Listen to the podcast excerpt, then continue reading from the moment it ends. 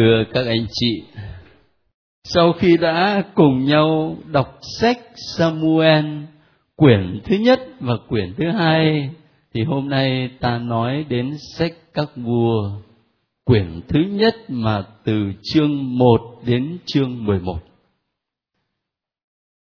Các anh chị đã đọc riêng ở nhà rồi. Đã cầu nguyện, đã suy niệm rồi hơn nữa gặp nhau lại còn chia sẻ trong nhóm nữa. Thế ở đây, tôi có một vài cái gợi ý với mục đích là để giúp cho các anh chị hiểu cái cuốn sách các vua cho nó rõ hơn. Và một vài điểm nhấn ở trong 11 chương đầu của sách các vua quyển thứ nhất, coi như là của quyển thứ hai luôn. Thế trước hết là chúng ta có một cái nhìn tổng quát. Đôi khi nhắc lại những điều mà tôi đã nói từ những cuốn sách trước, mục đích là để cho nó khỏi quên và đồng thời để tạo cái sự liên tục. Mình thấy được cái mối liên hệ giữa các cuốn sách ở trong bộ thánh kinh. Thế bây giờ con nhớ là lúc mà học về sách sáng thế đó tôi có nói là không phải chỉ một người viết sách sáng thế hay là sách xuất hành, mà có nhiều nguồn văn. Có nhớ là có mấy nguồn không? Mấy có người thì hai này, có người thì bốn này. Mấy? Có bốn nguồn văn ai nhớ giỏi nữa là bốn nguồn văn này người ta viết tắt bằng những từ gì? Chữ gì? E này. Rồi gì? Davis. Mình cứ biết y cho nó dễ nhá. Rồi gì? P. Rồi gì nữa? D. E là cái gì vậy? Elohis.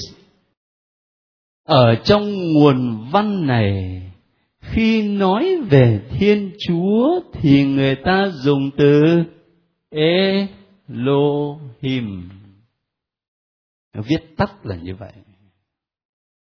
Rồi cái nguồn văn thứ hai đó là cái gì? Là vist. Người ta nói về thiên chúa bằng từ ra về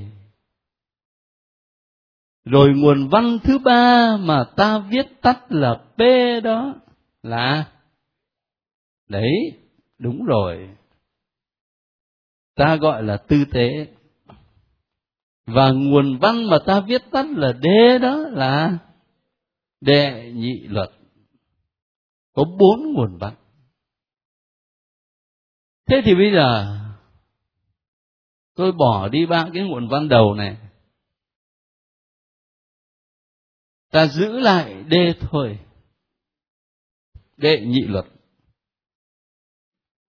Cái truyền thống đệ nhị luật này, nó được thể hiện ở trong những cuốn sách mà lớp chúng ta đã học dọc dài mấy tháng này. Bắt đầu á, là sách đệ nhị luật. Có nhớ không? Đệ nhị luật là một sách nằm ở trong bộ ngũ thư. Sách đệ nhị luật. Sau đó ta đọc sách Joshua. Rồi lớp đã học luôn cả sách một và hai Samuel. Và bây giờ đến một và hai vua. Tất cả nó đều nằm ở trong truyền thống đệ nhị luật. Những cuốn sách này cái này là tôi không có bắt học thuộc lòng đâu. Nhưng mà như tôi đã nói là tôi thêm chất liệu để các anh chị thấy cái vấn đề nó rõ hơn khi mình đọc những cuốn sách ở trong bộ thánh kinh. Thế thì những cuốn sách này nằm ở trong truyền thống đệ nhị luật. Vậy thì cái truyền thống đệ nhị luật là gì? Hay ta có thể gọi là cái chủ đề thần học? Ở trong truyền thống đệ nhị luật là gì? Ta sẽ thấy cái chủ đề này được lập đi lập lại này. Thiên chúa nhân lành. Chúa nhân lành cho nên chúa ban cho dân của người nhiều ơn lắm. Hết ơn này đến ơn khác nhưng mà đang khi thiên chúa nhân lành như vậy đó, thì dân lại phạm tội. Họ không trung thành với giao ước mà họ đã ký kết với thiên chúa. Họ bỏ thiên chúa để chạy theo những thần ngoại giáo phạm tội. Và khi dân phạm tội như vậy đó, thì thiên chúa nổi giận. Và ngài tuyên phạt dân của ngài. Ngài gửi đến những hình phạt để giáo dục, để dạy dỗ, để trừng trị.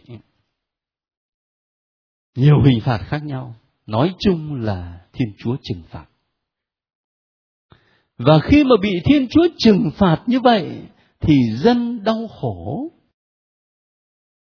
Và trong cơn đau khổ đó họ lại quay về với chúa. Họ cầu khẩn chúa. Giải thoát. Cứu giúp. Nâng đỡ. Và khi thấy dân đau khổ mà quay về với mình rồi cầu khẩn với mình, thì thiên chúa lại tha thứ. Đấy các anh các chị cứ để ý này, cái chủ đề thần học này nó được lập đi lập lại từ sách đệ nhị luật đến sách thẩm phán đến sách Joshua đến sách Samuel đến sách các vua. Nó cứ được lập đi lập lại. Mà cái điều đáng nói đó là đấy sau khi mà thiên chúa tha thứ rồi được bình an rồi được một thời gian thì lại đâu vào đấy rồi nó lại tiếp tục cái vòng như vậy. Mình đọc như vậy mình thấy nó hơi buồn, nhưng mà đến khi xét mình lại thì mình thấy ta cũng chả hơn gì. Ta cũng đâu vào đấy thôi.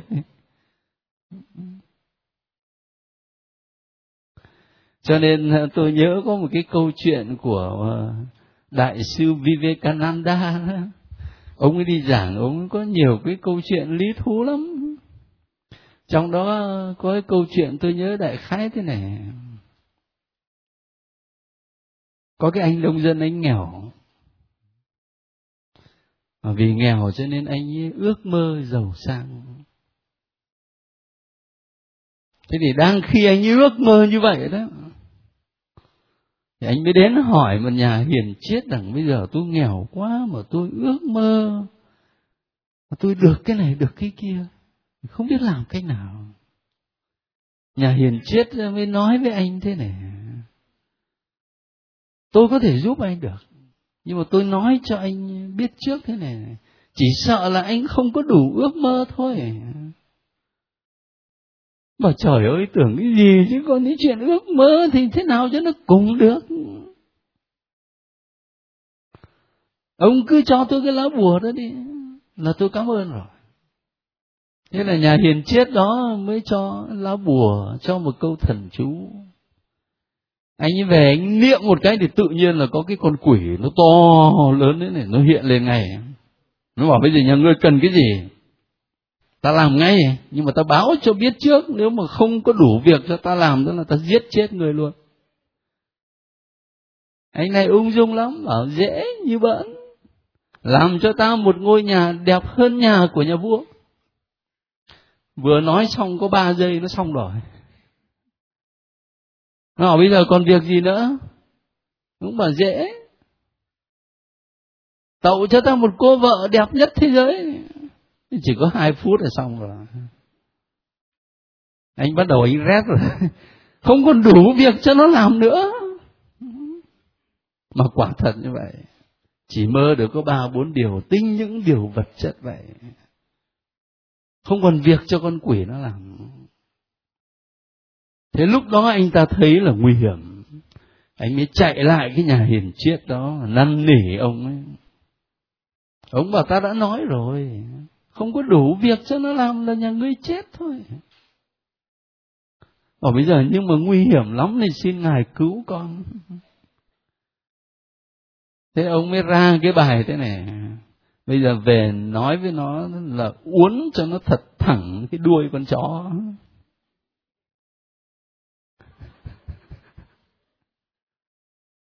Anh về anh ra cho con quỷ cái bài đó. Mày làm sao mà uốn cái đuôi con chó cho nó thật thẳng? Thế là nó uốn thẳng ngay. Nó lại cong vào như cũ. Cho nó uốn đến tận thế. Nhưng mà khi đọc cái chuyện đó, tôi nghĩ đến nhiều cái tính xấu ở trong cuộc đời của mình. Nó cũng giống như cái đuôi con chó. uốn rất đàng hoàng mỗi lần đi xưng tội. Được đúng có ba ngày nó lại cong như cũ. Và có lẽ cái bài học nó lớn hơn đó là cái ước mơ của chúng ta. Nhiều khi mình cứ tưởng là mình ước mơ lớn, nhưng thực sự những cái ước mơ rất tầm thường. Và khi mà người ta chỉ ước mơ những cái tầm thường như vậy thì chính mơ ước đó nó quay lại, nó hủy hoại nhân cách con người. Đấy. Chính những cái mơ ước tầm thường nó làm cho cuộc đời của mình trở thành tầm thường. Cho nên là biết tập mà ước mơ những điều cao thượng cũng không phải là dễ đâu. Nhiều tôn giáo người ta có những cái câu chuyện rất là cụ thể để giúp cho mình à, suy tư về đời sống. Nhắc cái câu chuyện đó để thấy là cái mà ta gọi là chủ đề thần học của truyền thống đệ nhị luật đó, nó được lập đi lập lại khi ta đọc thánh kinh. Những cuốn thánh kinh nằm trong truyền thống đệ nhị luật. Rồi mình nhìn lại cuộc đời của mình mình thấy cũng vậy thôi cũng lập đi lập lại cái điều đó. Cho nên những gì mà thánh kinh nói đó, nó không chỉ là những bài học trừu tượng, mà nó phát xuất từ kinh nghiệm sống đức tin của dân chúa. Và khi ta đặt mình vào trong cái đời sống của dân chúa, thì ta cảm nhận là mình có mặt ở đấy. Bởi vì thánh kinh đang nói về mình và đang nói với mình và tôi nghĩ đây chính là lý do mà làm cho thánh kinh sống mãi và trẻ mãi bởi vì không chỉ là một cái bài học lịch sử xa xôi, mà là mình cảm nghiệm ngày hôm nay mình đang sống ở đây. thế đây là một cái nhìn tổng quát về truyền thống đệ nhị luật mà hai cuốn sách các vua là thành phần bây giờ cụ thể hơn đi vào sách các vua này. Có một vài chi tiết tôi muốn gợi ý ở đây để các anh chị nắm rõ hơn.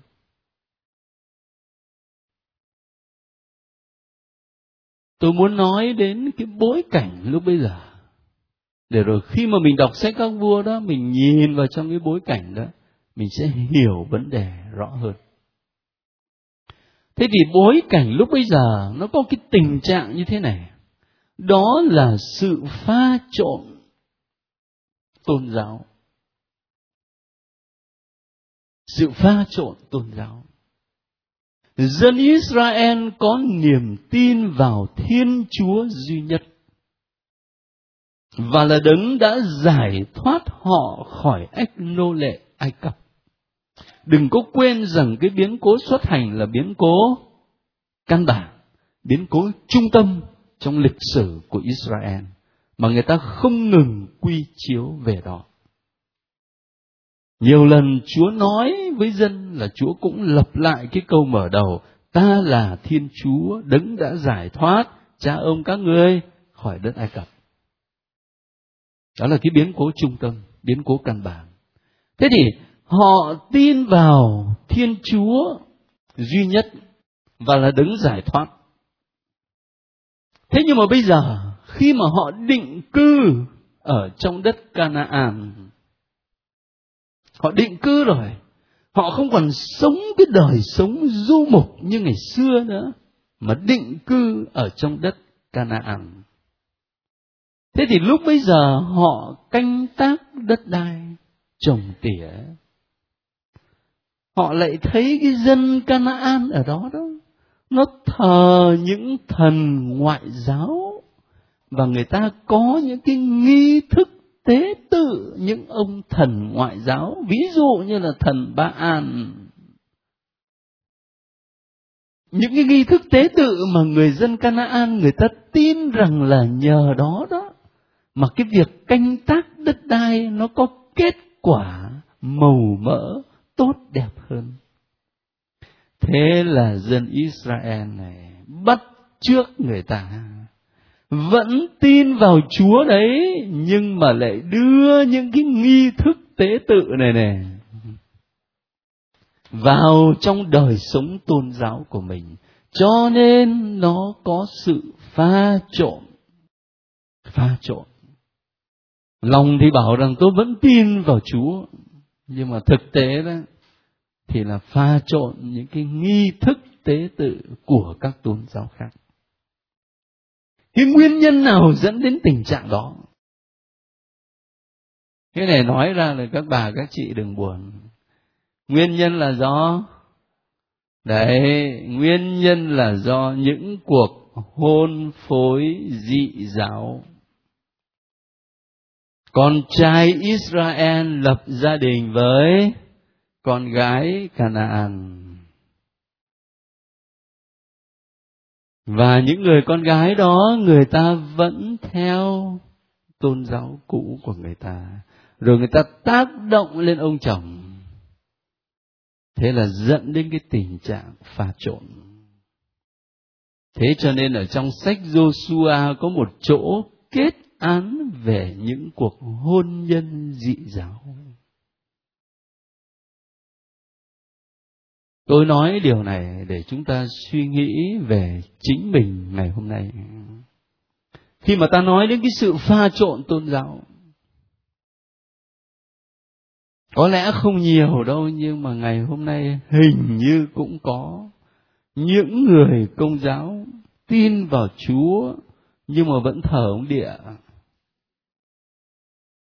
hình như là phải đặt ông địa ở chỗ cửa hàng thì bán nó mới đắt. Phải không?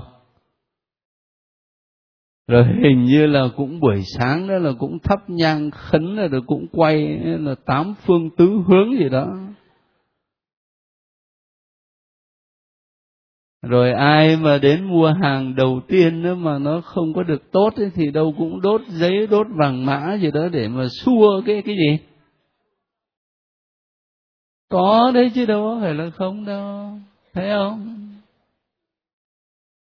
Bởi vì mình bảo rằng thì mình thì vẫn tin chúa, nhưng mà cái chuyện này thì mấy ông thần kia ông hay hơn. Thì mình xét lại coi là mình nói như thế có được không hay chỉ là ngụy biện thôi.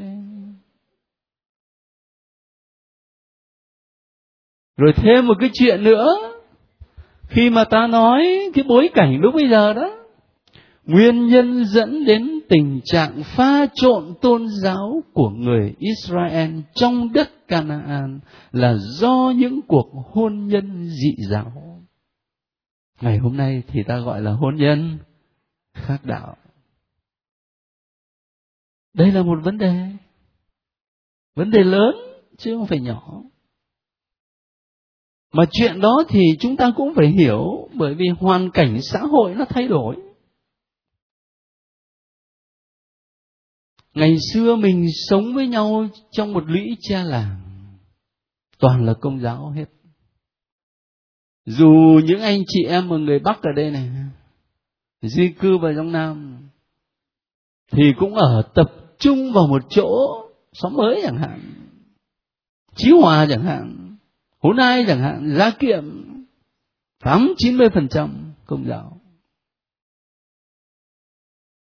Tôi cứ nhớ mãi cái lần tôi đi giảng tĩnh tâm ở gia kiệm. Bốn giờ sáng mà giảng tĩnh tâm cho giới trẻ. Mà ba giờ rưỡi thì là cha đã cho phát loa rồi.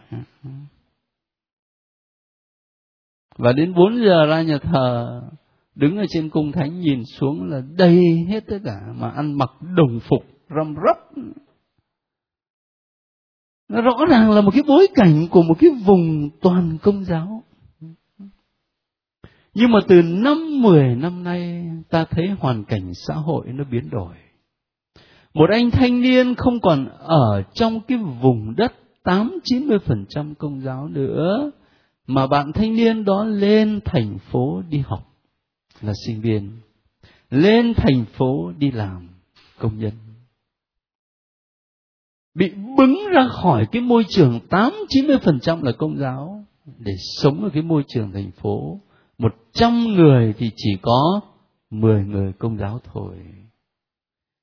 Khi cái hoàn cảnh xã hội nó biến đổi như vậy, thì không lạ gì mà các bạn gặp người bạn đời của mình. Người mà mình yêu không phải là công giáo, mà là ngoài công giáo. Chuyện đó nó dễ xảy ra. Giáo hội công giáo không có cấm. Nhưng giáo hội công giáo ước mong là hai vợ chồng đồng đạo với nhau. Ước mong. Là bởi vì cái việc mà hai vợ chồng cùng tôn giáo nó ảnh hưởng lớn đến đời sống gia đình. Khi mà hai người cùng chia sẻ một cái nhìn về đời sống tôi xin lỗi lấy một cái chuyện rất nhỏ thôi, cái quan niệm về vấn đề phá thai đã khác rồi. Chưa nói những chuyện khác.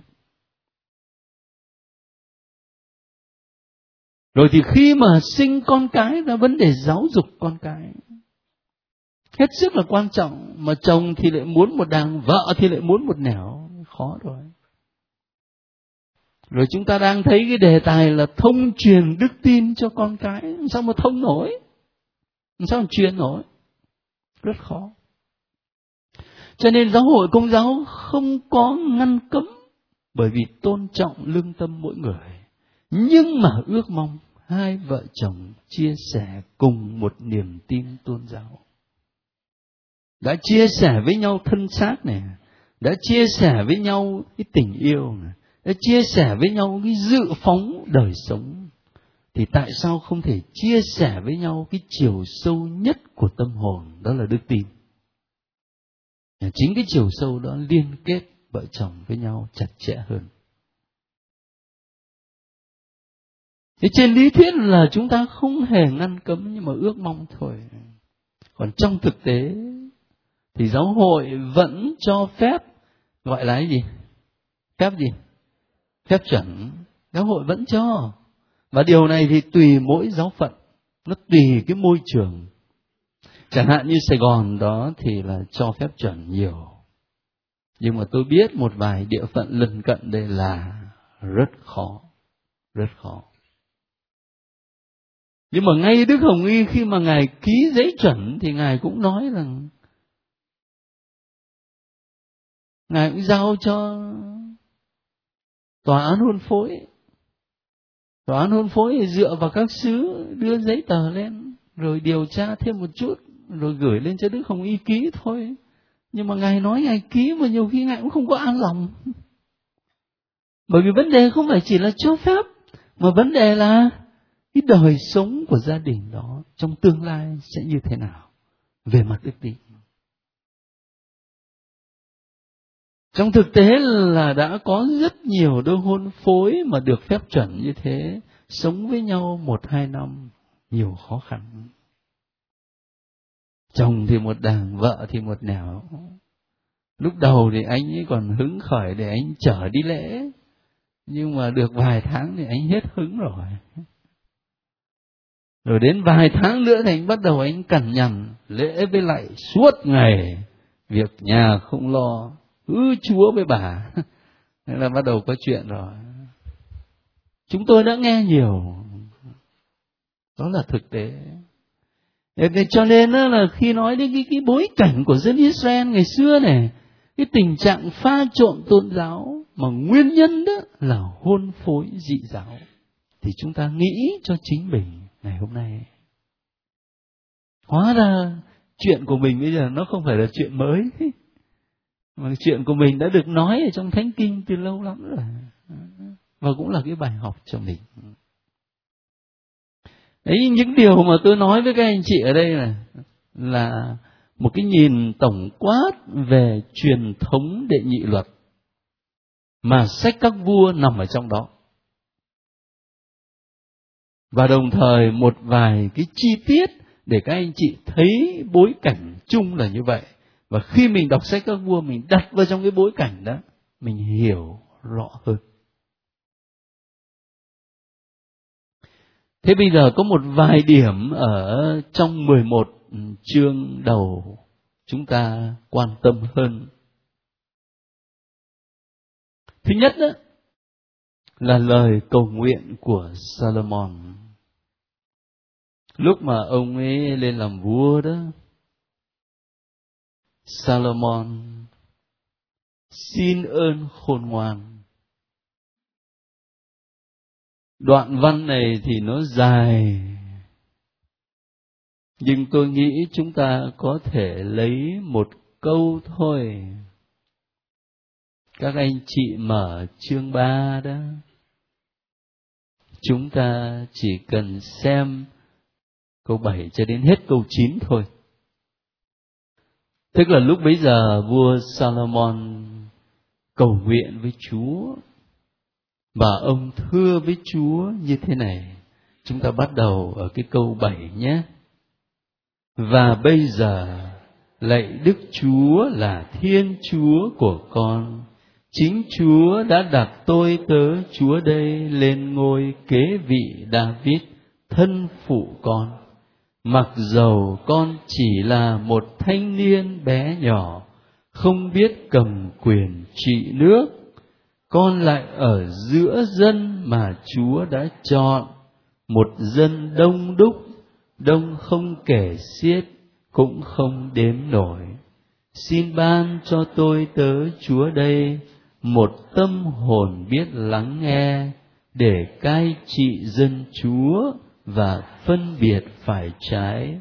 Chẳng vậy, nào ai có đủ sức cai trị dân chúa, một dân quan trọng như thế? Cái câu này theo tôi rất quan trọng. Không phải là vì chúng ta làm vua, mà vì chúng ta là cha mẹ, vì chúng ta là những người có trách nhiệm với người khác. Nó rất là quan trọng ở trong cái câu của cầu nguyện của Salomon, nó thể hiện điều này, sự khiêm tốn. Các anh chị thấy không? Ông ấy thưa với chúa này,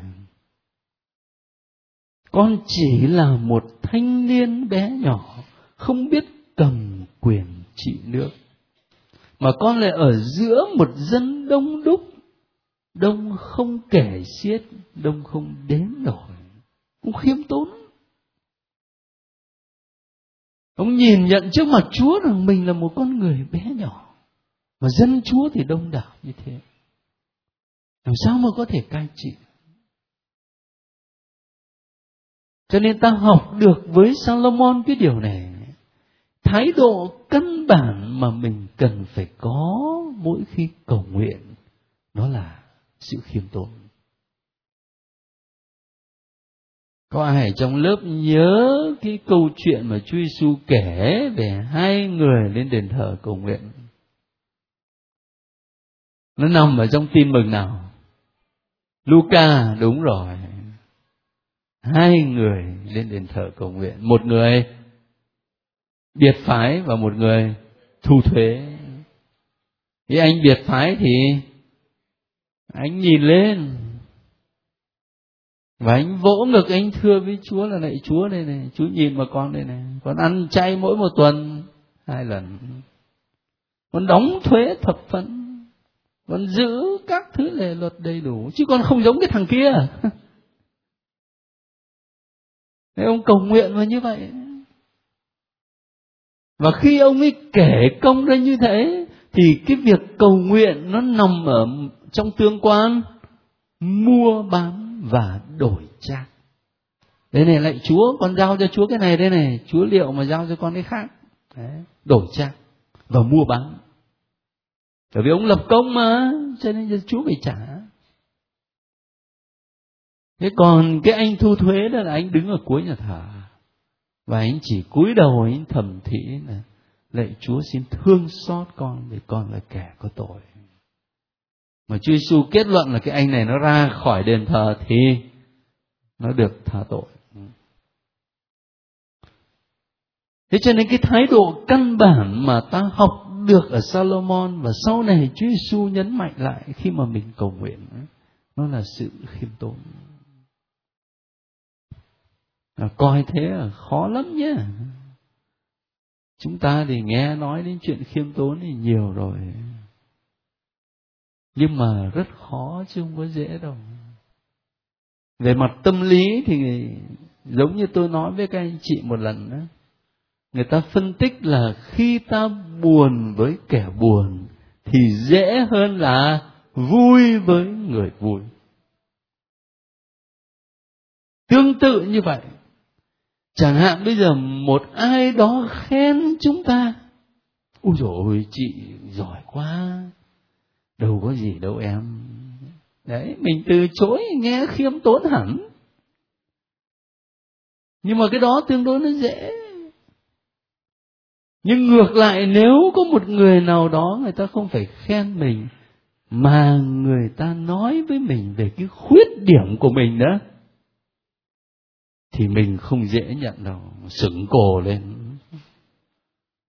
Không dễ nhận đâu cho nên nó khác nhau ở cái chỗ đấy. Mình từ chối lời khen của người khác thì dễ hơn là bởi vì dù từ chối đi nữa nhưng mà trong lòng cũng đã mát mẻ rồi. Còn khi mà người ta góp ý, người ta phê bình là trong lòng thấy nóng nảy ngay. Không có mát mẻ được. Không dễ chấp nhận đến với nhau và đến với Chúa bằng cái sự khiêm tốn thật đó là điều khó chứ không có dễ đâu. Và cái bài học thứ hai mà Salomon thể hiện ở trong lời cầu nguyện,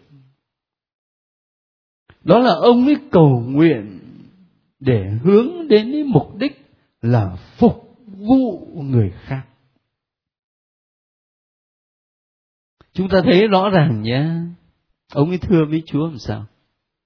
Xin ban cho tôi tớ Chúa đây một tâm hồn biết lắng nghe để cai trị dân Chúa và phân biệt phải trái. Cai trị dân Chúa và phân biệt phải trái là để ông ấy phục vụ dân. Cho nên ông mới nói cái câu sau đó, nếu không đó thì nào ai có đủ sức mà cai trị dân chúa một dân quan trọng như thế cái lời cầu nguyện của Salomon là hướng đến chỗ phục vụ người khác cho nó tốt và chính vì vậy cho nên là Chúa đổ đầy ơn lành xuống cho ông. Chúa khen, ban cho điều ông ấy xin, mà lại còn ban hơn nữa cơ. Thế trong lời cầu nguyện của chúng ta thì ai cũng thế thôi. Lại không dễ có cái khuynh hướng là để phục vụ người khác, mà là dễ có khuynh hướng quy về chính mình. Đấy, cái lời cầu nguyện mình dễ quy về chính bản thân mình. Đấy, Chúa ban cho con cái này này, Chúa ban cho con cái kia cả là để con hưởng để con hưởng chứ không phải là để làm việc cho người khác nó tốt hơn. Một lời cầu nguyện như thế đặc biệt lắm ấy chứ. Cho nên không biết các anh chị có để ý không là trong kinh lạy cha?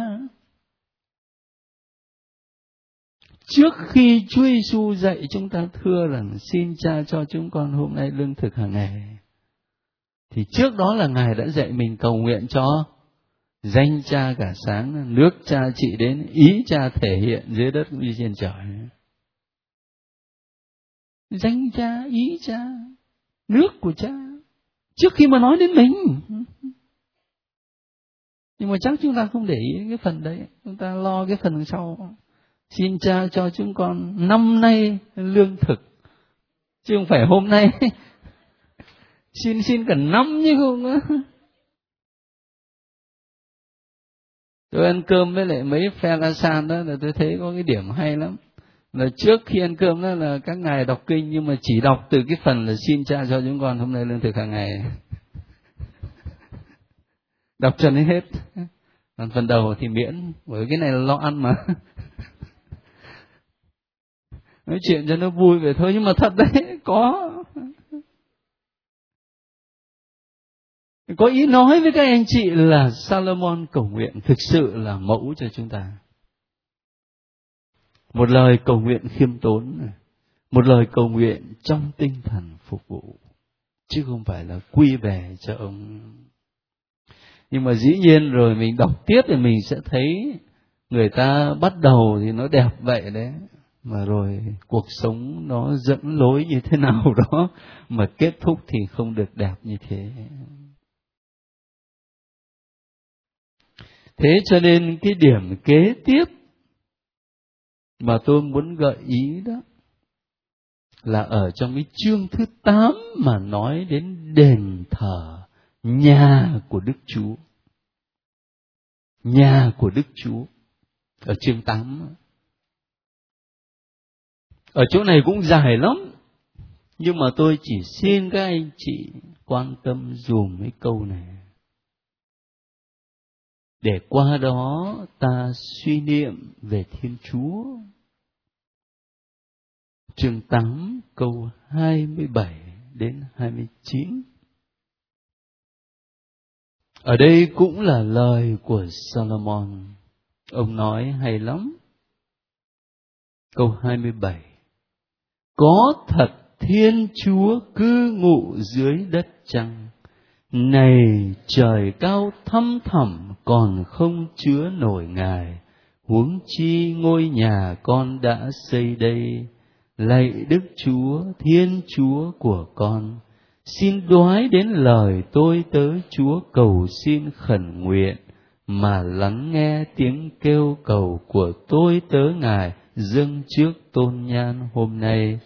Xin Ngài để mắt nhìn đến ngôi nhà này đêm này, nhìn đến nơi này, vì Ngài đã phán, danh ta sẽ ở đây.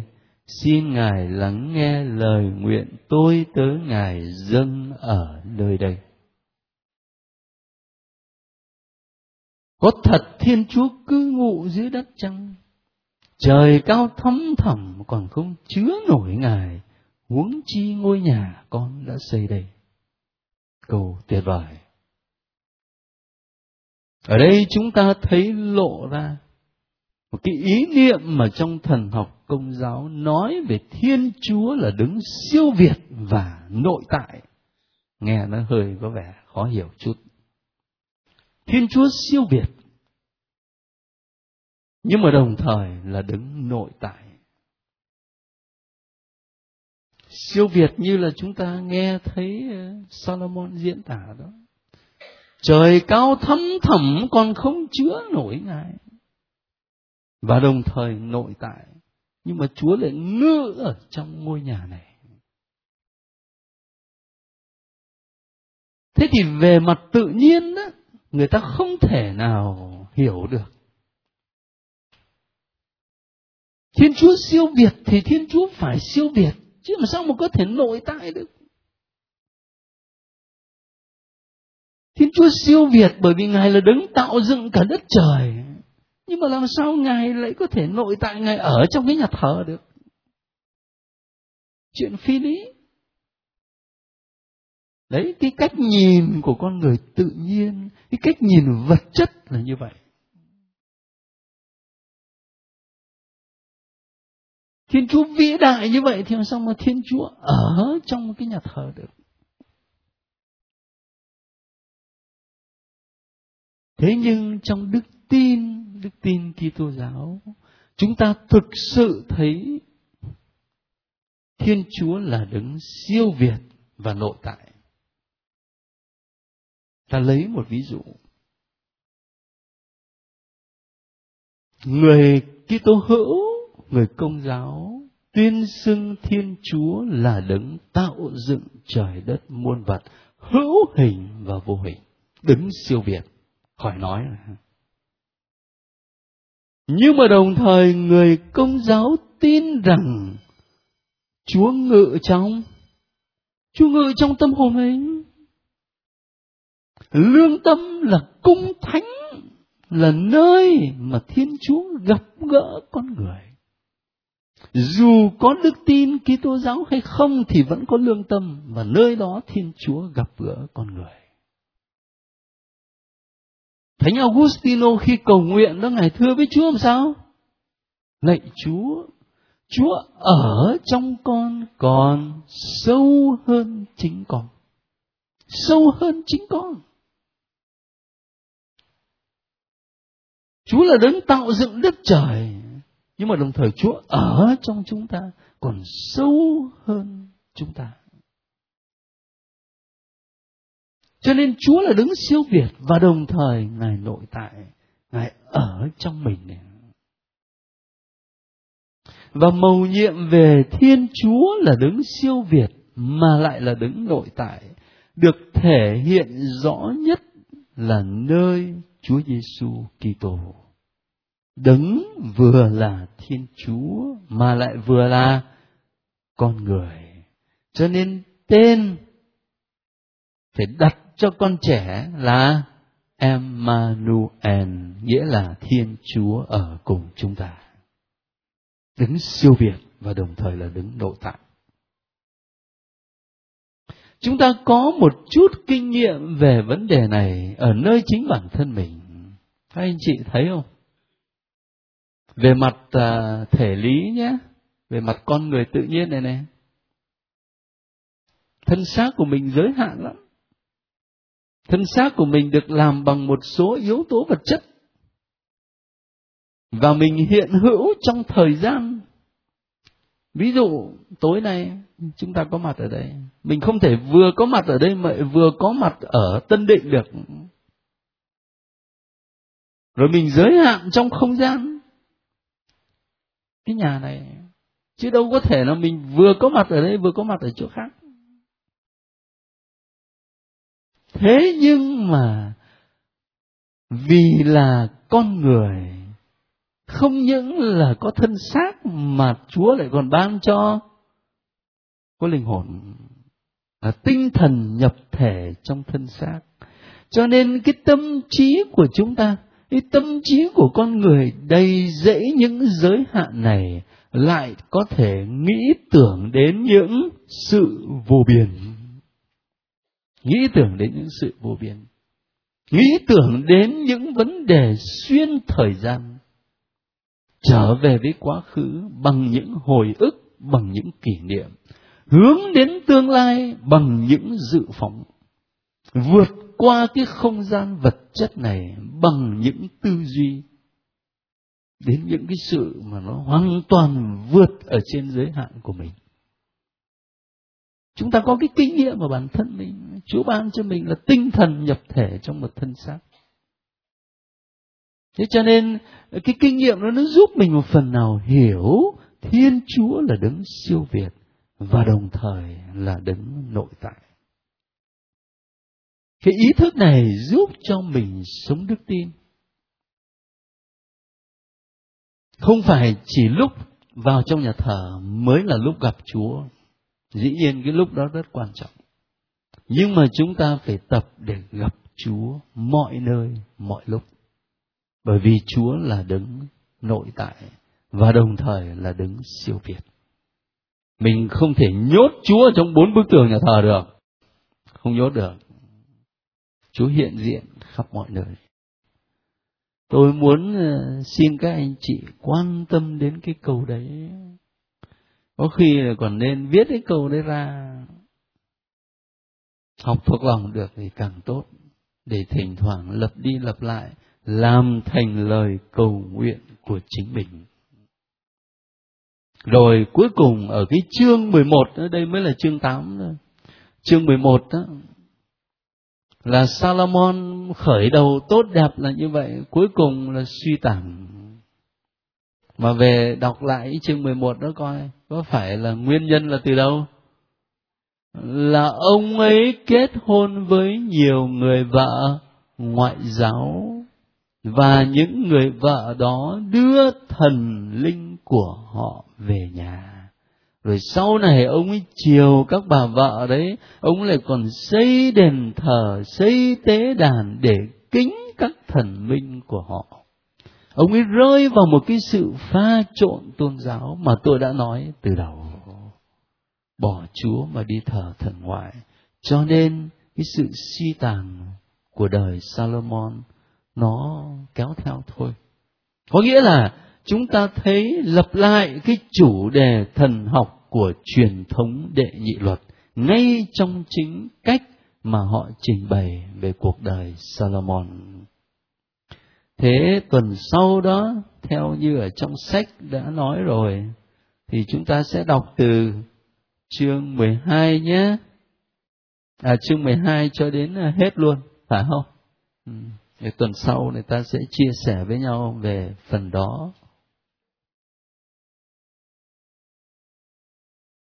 Rồi cuối cùng ở cái chương 11 ở đây mới là chương 8 nữa. Chương 11 đó là Salomon khởi đầu tốt đẹp là như vậy, cuối cùng là suy tàn. Mà về đọc lại chương 11 đó coi, có phải là nguyên nhân là từ đâu? Là ông ấy kết hôn với nhiều người vợ ngoại giáo và những người vợ đó đưa thần linh của họ về nhà. Rồi sau này ông ấy chiều các bà vợ đấy, ông lại còn xây đền thờ, xây tế đàn để kính các thần minh của họ. Ông ấy rơi vào một cái sự pha trộn tôn giáo mà tôi đã nói từ đầu. Bỏ chúa mà đi thờ thần ngoại, cho nên cái sự suy tàn của đời salomon nó kéo theo thôi có nghĩa là chúng ta thấy lập lại cái chủ đề thần học của truyền thống đệ nhị luật ngay trong chính cách mà họ trình bày về cuộc đời Salomon. Thế tuần sau đó, theo như ở trong sách đã nói rồi, thì chúng ta sẽ đọc từ chương 12 cho đến à, hết luôn, phải không? Ừ. Để tuần sau người ta sẽ chia sẻ với nhau về phần đó.